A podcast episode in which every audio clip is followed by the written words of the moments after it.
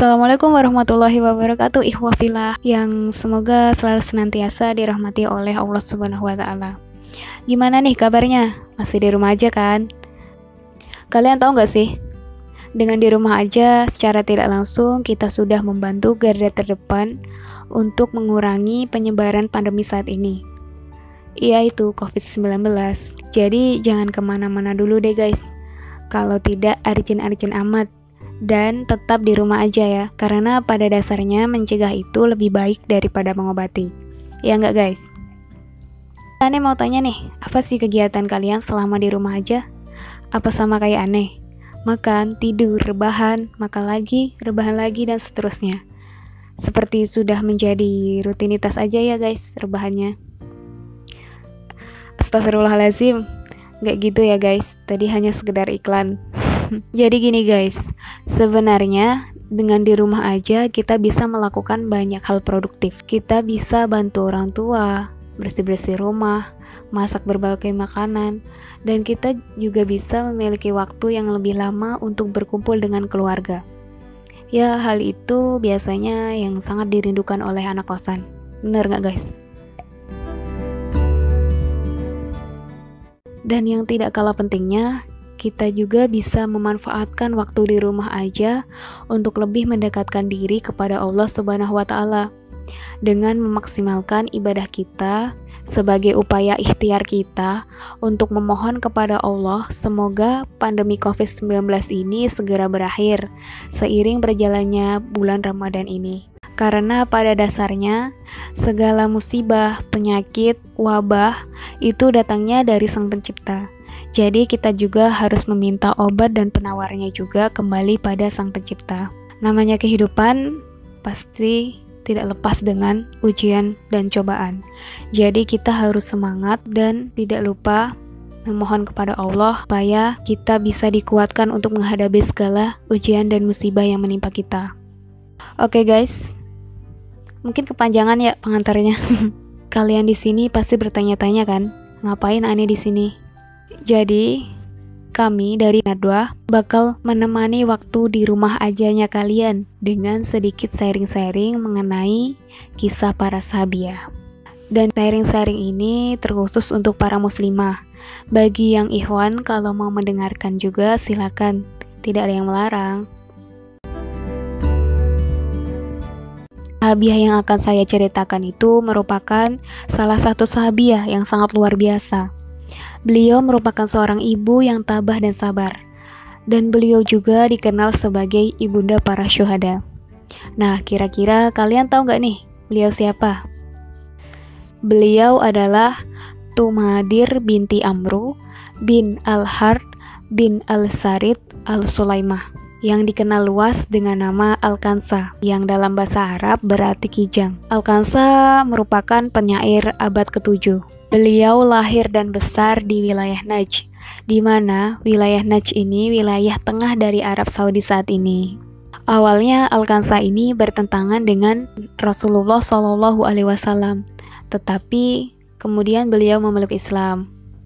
Pada masanya, penyair wanita hanya menyairkan elegi tentang kematian dan melantunkan untuk suku di hadapan halayak umum. Di sini Alkansa mendapatkan ketenaran dan pengakuan dari halayak umum dengan elegi untuk saudara laki-lakinya, Sakhr dan Muawiyah yang tewas dalam pertempuran. Ia dikenal sebagai penyair wanita terbaik dalam literatur sastra Arab. Alkansa ini terlahir dalam keluarga kaya di Najd pada tahun 575 dan pada tahun 612 saudara laki-lakinya yaitu Muawiyah terbunuh anggota suku lain. Kemudian Al-Kansa memaksa saudara laki-laki lainnya yaitu Sakhr untuk menuntut balas atas kematian Muawiyah. Dan pada akhirnya Sakhr terluka dalam upaya balas dendam tersebut dan tewas karena lukanya setahun kemudian. Atas kejadian tersebut, Al-Kansa berduka cita, kemudian menuliskan syair dan memperoleh ketenaran dari syair elegi kematian untuk saudaranya tersebut. Lalu ia bertemu dengan Nabi Muhammad SAW pada tahun 629 dan kemudian memeluk Islam. Masya Allah, Rasulullah sangat terkesan dengan syair dari Al-Kansa. Singkat cerita, Al-Kansa memiliki empat orang anak, yaitu Yazid, Muawiyah, Amr, dan Amroh.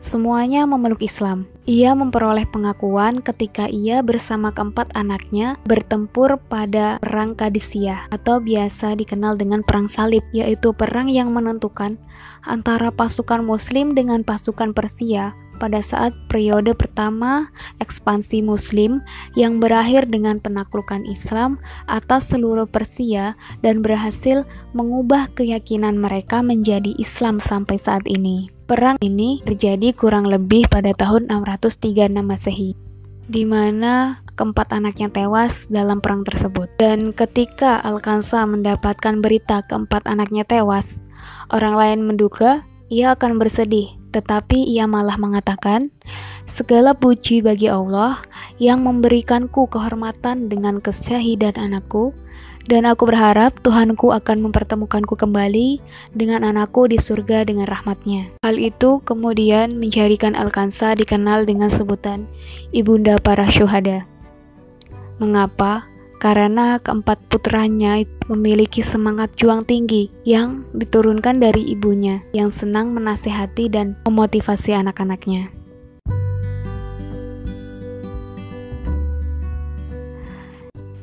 Jadi apa nih hikmah yang dapat kita ambil dari cerita singkat mengenai sahabiah Al-Kansa?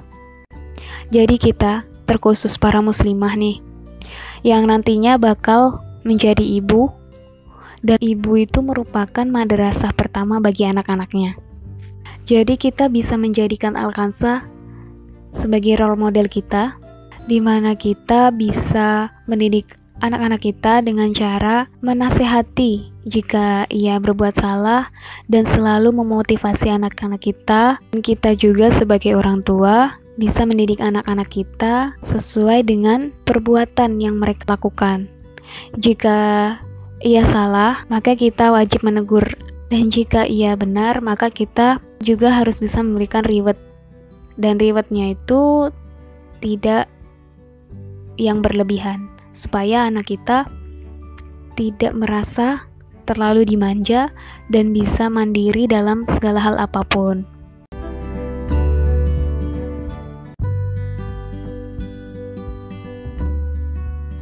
Jadi luar biasa sekali ya Ibunda Alkansa ini. Mungkin itu saja sharing-sharing yang dapat saya sampaikan. Apabila terdapat salah kata, aneh mohon maaf dan kepada Allah aneh mohon ampun. Aneh akhiri wassalamualaikum warahmatullahi wabarakatuh.